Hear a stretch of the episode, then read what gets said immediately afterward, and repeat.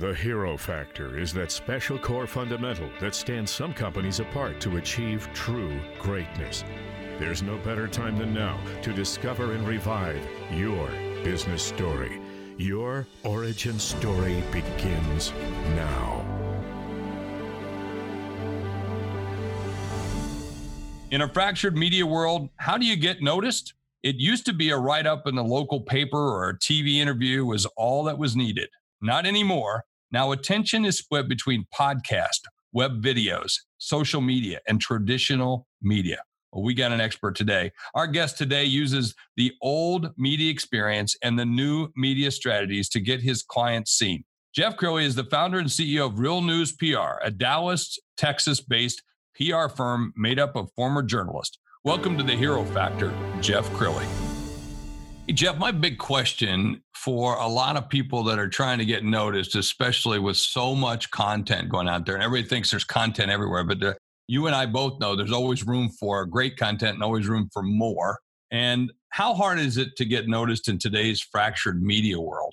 I think it's getting eh, increasingly more difficult to, to get noticed. Uh, the traditional media, the New York Times, the uh, Today Show, they're overwhelmed all of yeah. those producers have been asked to do much more than uh, they were asked 10 years ago. They're doing it with a diminished budget. So the traditional media is, is harder to reach, uh, makes it challenging for public relations firms. And then you have the kind of the rise of social media. I'm fascinated by TikTok because that's something I'm trying to get my, my arms around. So the media keeps changing. Yeah, if you got your dance down, you got to have a dance down for TikTok, don't you? I mean, what's your killer move? I don't have one. If I don't know if I want to know your killer move, okay? I just want to be clear.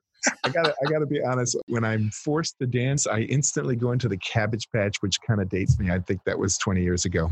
I'm going to tell you, I don't even know what the cabbage patch is. That's how they, they I'm I'm so archaic when it comes to dancing. I I just do whatever my wife tells me to do. So without question, I mean, you got to have a hook though. You got to have something that's a value, right? Some kind of hook or value to be able to get noticed.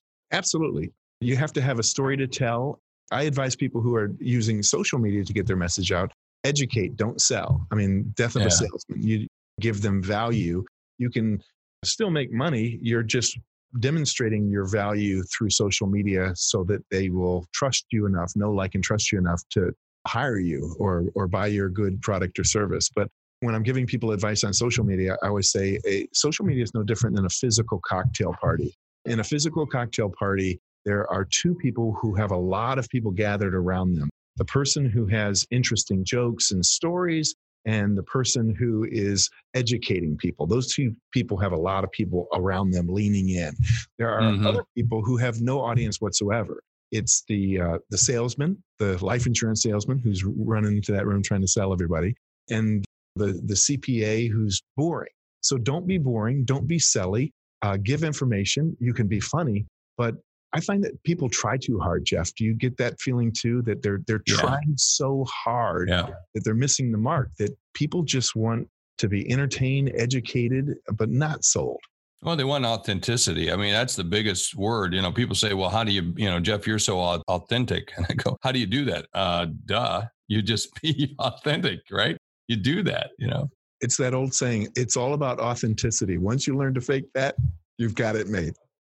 I love that statement. I've never heard I've actually never heard that. That's awesome. Let's say I come to you as a client and I know you do a great job. I, I hear and hear about your praises from everyone. And I've seen it, you know, as you've interviewed me on your TV shows and the things that you do. It's just, it's all spot on. So let's say I come to you as a client. What's the first thing you would tell me to do?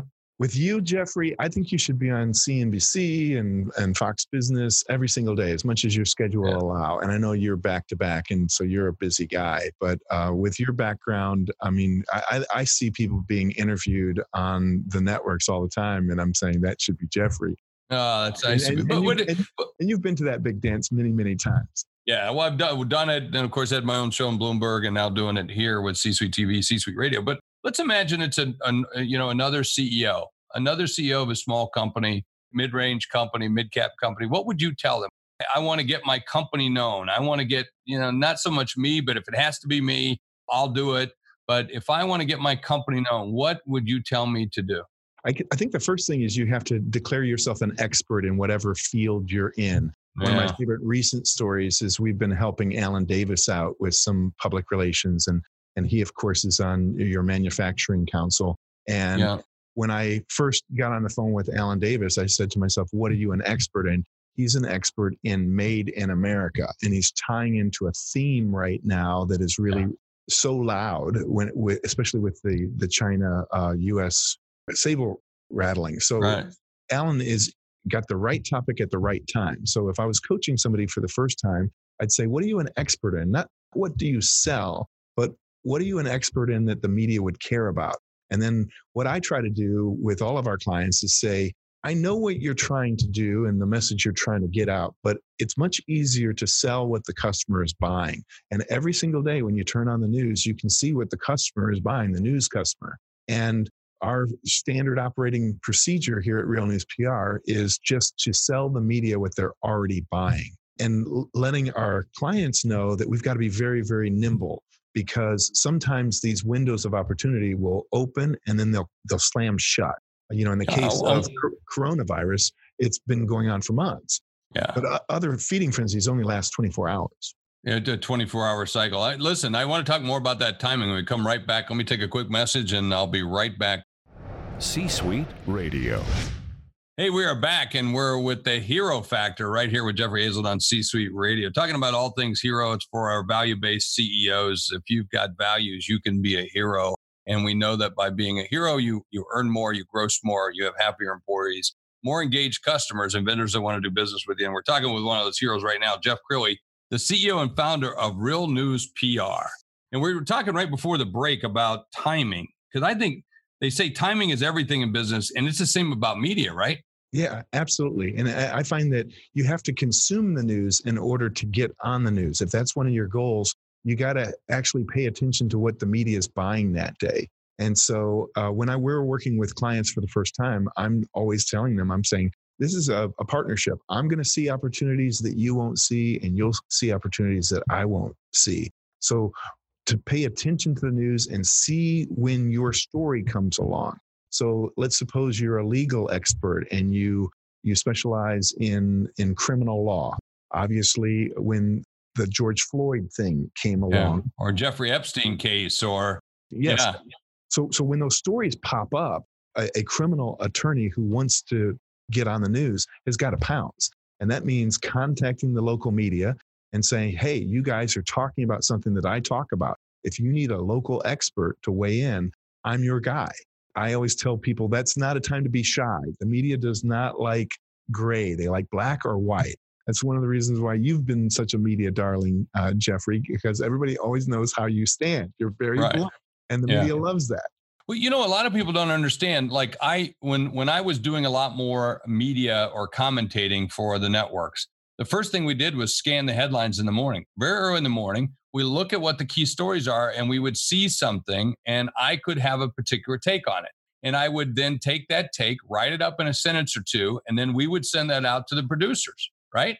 That's yeah. what you do. That's what you're talking about in terms of timing. And and and then they would go, ooh, and I'm feeding them ideas that they can use for the show. I'm making their jobs easier. And then then of course they they they pounce back right away and say, yeah, I like that or I don't like that. Or could you talk about this instead? Yes. Could you give me? Um, and I can't remember what they used to call, but they used to ask me for a paragraph or two, and then then that would drive the the narrative of the story, and yes. that's what we would do and you're so good you always bring your a game uh, when you're on every producer in the in that network and others are watching and they're saying oh my god this where has he yeah. been all my life? And so success breeds success.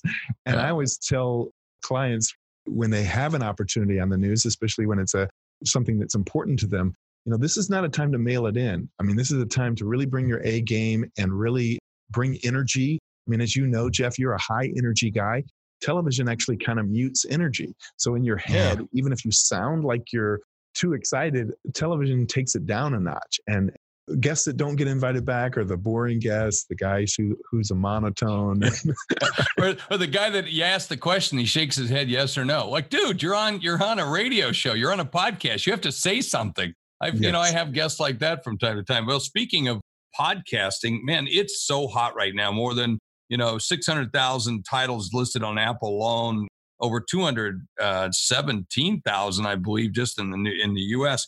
Let's talk about that. How are you putting PR clients, and how are you utilizing podcasts? Uh, well, thank you for that, and that's a uh, a, a, big topic for us because uh, Jeffrey, I love what you're doing with your network. One of my favorite quotes is uh, Wayne Gretzky. Why are you such a great hockey player? It's easy. Yeah. Everybody else is skating to the puck. I'm skating to where the puck is going to be. Uh. You're way out in front of that puck right now, and we're trying to do the same thing. Uh, we basically have spent $300,000 on television studios. And the idea is to allow podcasters to come in off the street. We give them commercial television and they get to just show up, be the talent, interview a guest, and leave. Interestingly, for about two months, we were shut out of our own studios. Dallas County went yeah. on lockdown to all non essentials, and we decided that we would, it would probably be bad PR to try to stay open. So we, we closed our studios, but didn't miss a beat with our podcast team because we were all broadcasting from home. So the aha, the epiphany for me, Jeffrey, was the podcast thing is so hot, even a pandemic can't dampen it.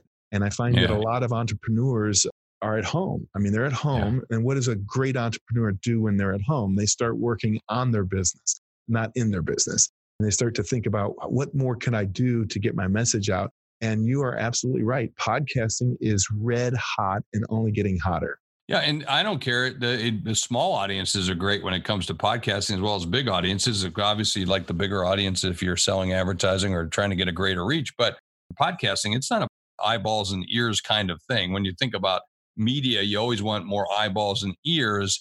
But in this case, you just want more hearts and minds. Yes. Because especially if you're B2B, right? It's not so much the reach, it's the who you're reaching is more important. Yes. And I like what you're doing with your show because you're interviewing people with knowledge. I think a mistake for some podcasters is they feel like I've got to be the fountain of all information. Yeah. I think that's a, that's a mistake. I've written a book. You've written a hundred books. we we could fill that airtime with ourselves, but it's much more interesting to interview other people, right? Oh, I think so. I mean, well, for, I do it for me. I like to interview people like yourself and others because I always learn something. Like that great quote you just gave me. I'm going to use that. You know, that was spot on. By the way, speaking about that, that's not the first time you've used it meaning you know what you're doing when you walk in the interview. Don't you find a lot of people don't do the prep work that just, you know, like dial it in? Yes. Uh, they've never watched the show before. They don't know what they just signed up for. I mean, it pays to like watch the show ahead of time and say, "Oh, wow, this is this might be a show where I'm sparring with the host." That's good information to have. Right? I, I laugh. I'm, I'm laughing my ass off right now because I can't tell you the number of people who who write to me right now and ask to be on my TV show. Well, my TV show is filmed live in front of an audience at a convention or meeting. Okay. So, how the hell am I going to have you on my show, dude? I, I, you know, that's not what the show. It's called Executive Perspectives Live. So obviously, you pitched me. You told me that you watched it. They do that, and then you haven't watched it, or you would know that that's what we do. Yeah, it, it's no, a, it's amazing how stupid people are. Well, when I was uh, in the news business, I, uh, you know, I'd had different lives in the news business. One yeah. one day I'm I'm Mr. Crime, and then the next day I'm Mr. Feature. And uh, there was yeah, a covering zoos. You're covering yeah, the opening of a zoo, right? there was a time period for about a year and a half where I did nothing. I was I was the lead story reporter for the for the 10 o'clock news, the big the big show in Dallas, and and all I was doing was crime and just hard hitting news. And my name was still on a lot of these PR newsletter lists as a feature reporter because those services that you know put you into a bucket they have to right. call you and say hey are you still a feature reporter in dallas? So I, I never updated the, the list. And so i get these pitches all the time for hey jeff could you do a story on my dog cookbook? The the morning show is you know halfway across the newsroom. I guess i could have taken that pitch and given it to the newsroom yeah, you don't. Yeah. But but i i didn't want to do it. I'm like if you you just insulted me. If you, if you didn't yeah. do your basic homework to know that last night I was doing a, you know, a double homicide, uh, why, yeah. why, are you pitching me a dog cookbook? Yeah, or or uh, you know, baby a baby contest or something like that, like like like something that doesn't matter. I'm sure you've had some good and some bad experience. I remember you telling the story about you interviewing Mark Cuban that didn't go too well. well yeah, it's a longer story, but uh, the the yeah. Mark Cuban interview that you're referring to is Mark had produced a controversial movie about the war in the early days of the war. And they sent me, I was at Fox 4 in Dallas, and our sister station happened to carry the Mavericks game. And so I got sent to go interview Mark Cuban on, on, on courtside. I show up super late, like we're maybe a minute away from tip off. And so they're starting to clear people off the floor. I see Mark Cuban. I hold up the poster, the newspaper poster of of his movie. He he shakes his head, no, I'm not going to talk to you about that. And at that point, I turn around, I turn my back to Cuban, and I'm I'm telling the photographer, get a shot of him on the sidelines so yeah. we could say on TV that night, you know, we tried to talk to Mark and he declined to comment. I wasn't going to bother a billionaire, especially a guy who believed in my station enough to have the Mavericks games broadcasted on, on our sister station. Anyway, I feel what feels like a bear paw on my on my shoulder, and he. Which he's a big guy. He's a big guy. He is a big guy. Yeah. And, he, and when he's upset, he's even a bigger guy. Yeah. He yells at me. He says, "I said, get out of my stadium now!" And he shouts at me. So I grab my photographer and we're leaving. And first thing I'm doing, I'm going to call my bosses to let them know, hey, I, I did exactly what yeah. you told me to do. I'm covering my butt. Yeah. All it would have yeah. taken. And, and, we might we might lose the contract. So just heads up. Yeah, just heads up. You know, I, hey, good news. I got the story, but. so okay, so fast forward. I got to tell you the happy ending to the story. So fast forward. I got a chance to interview Mark Cuban again at the Microsoft store in Dallas, and they were piping it into all of the other Microsoft stores. So it's 80 stores were going to carry this interview. And this is 15 years after this incident, Jeffrey. So I was scared. I was scared. What if what if Mark Cuban actually remembers that I was the guy on the sidelines that day? And so my client was Microsoft, and I didn't want to tell my client that I don't know that if I'm the I'm the right guy to interview Mark Cuban because he might be mad at me. but yeah. I didn't want to tell that to Microsoft, right? So on the day of Saturday morning, I show up at the Microsoft store and uh, they said, Hey, do you want to meet Mark Cuban before you interview him? I said, Sure, I'd, I'd love to meet Mark. And I'm just praying, Dear God, dear God, don't recognize me. Don't recognize yeah. me. Yeah. There was no sign of recognition at all. He, he didn't remember me. Thank goodness. The, the interview lasted for an hour. It was piped into all the microwave, uh, Microsoft stores, and uh, it was a very, very happy ending to a story that started with a lot of fear, frankly. Yeah. Well, I know Mark. If he would have remembered you, he would have brought it up. I, I know that for a fact. That that's a fact because he's he's a guy that holds a grudge, and I know he holds a grudge against a couple of friends. Hey, uh, I don't want anybody to hold a grudge against me. Let me take a quick break. I'll be right back. C-suite radio. Hey, we are back right here on the Hero Factor with Jeffrey Hayzlett, talking with Jeff Crilley, the CEO and founder of Real News PR. We're talking over some old stories and some experiences. Hey, you're a news a news guy, but you're also an entrepreneur. You, you're running a business. Which one you like best? Oh, I like the entrepreneur thing more. It's so yeah. much fun. If I have any regrets, I'm now 56, about to be 57. I wish I had started this entrepreneur thing a lot earlier. I started it when I was 45 and grew it from me and my home to now 20 full time employees, and 18 came from newsrooms. So the DNA of all of our employees is basically let's get her done. Right. I can't say that I miss the news. I kind of feel like I'm still in the news. I'm just on the other side and I'm helping journalists tell their stories. Yeah, but you see you see the business aspect of it. I do both as well. Man, I I love making money. I love starting new things. I do, but I love this interchange. I love the ability. That's what podcasting allows me. I like podcasting actually better than the TV and better than you know some of my shows although i do them uh, they just they're harder as you know there's a lot of media folks that don't know this, there's a lot of waiting. You wait, and I hate waiting. I hate waiting for anything. I like to get started. I, I you know, I, before we did this interview, I walked right in. Thirty seconds later, we're we're taping. I like that, and a little different from that perspective.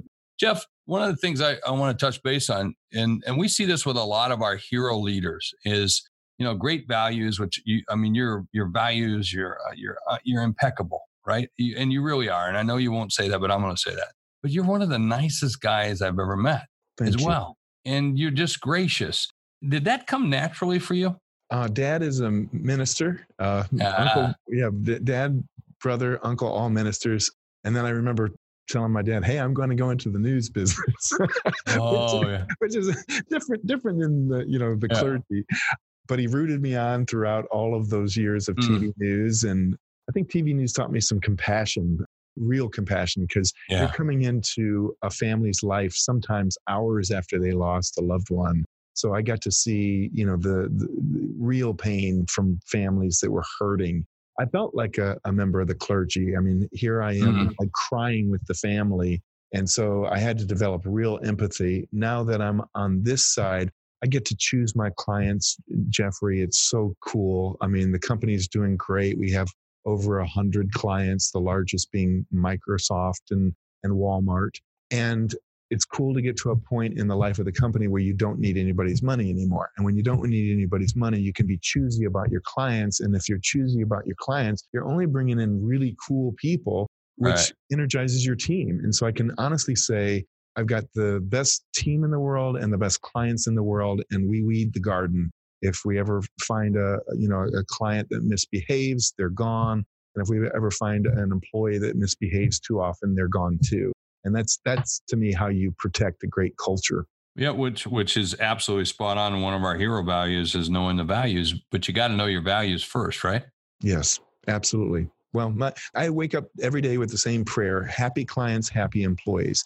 I Mhm. refer to my company as the Garden of Eden. And vice versa, and vice versa, right? Happy Yeah. employees, happy clients, right? Yes. Well, so I'm the gatekeeper. I'm the guy who allows the clients in, and I'm the guy who allows the employees in. And I'll tell you a, a very quick story. So uh, we now have 20 full time employees. There was a time when we only had seven, and none of us could get along. I had hired an employee who didn't really fit the mold. And the mold is basically me. And thank you for the compliment that I'm a nice guy. I like to hire a whole bunch of nice people.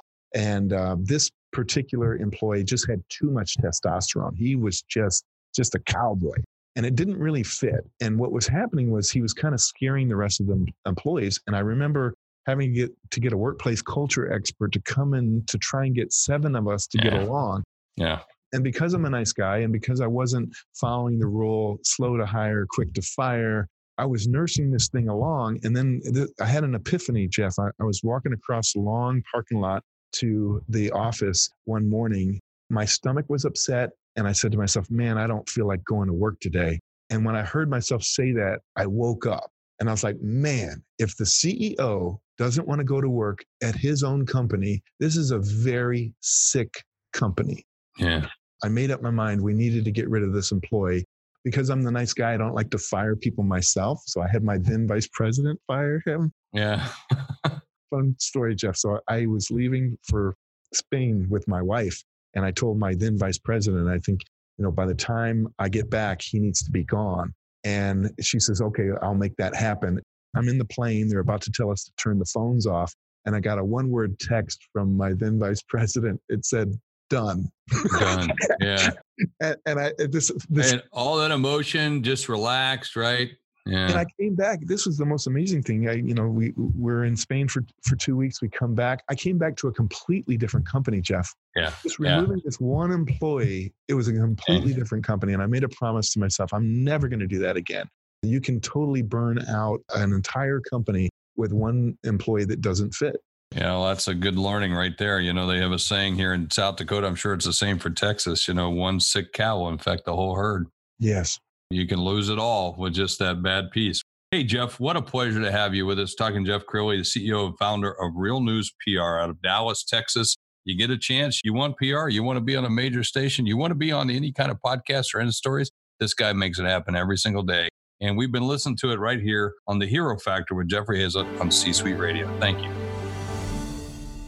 At the end of every show, I like to talk about what I learned. I do that on all my shows, and especially right here on the Hero Factor. And I said it right at the end. That's the lesson right there. One bad cow can infect the whole herd. You know, one sick one can infect the whole herd. We've been learning that certainly through this whole COVID experience, but that's what you want to do. So find it quick, call it from the herd, get rid of it as fast as you can, and you'll protect the meat of the herd. And that's what I learned right here on the Hero Factor. Thanks so much for listening. Don't forget, tell your friends.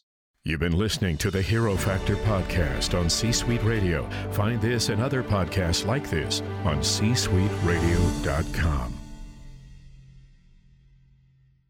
This podcast is a part of the C Suite Radio Network. For more top business podcasts, visit c-suiteradio.com.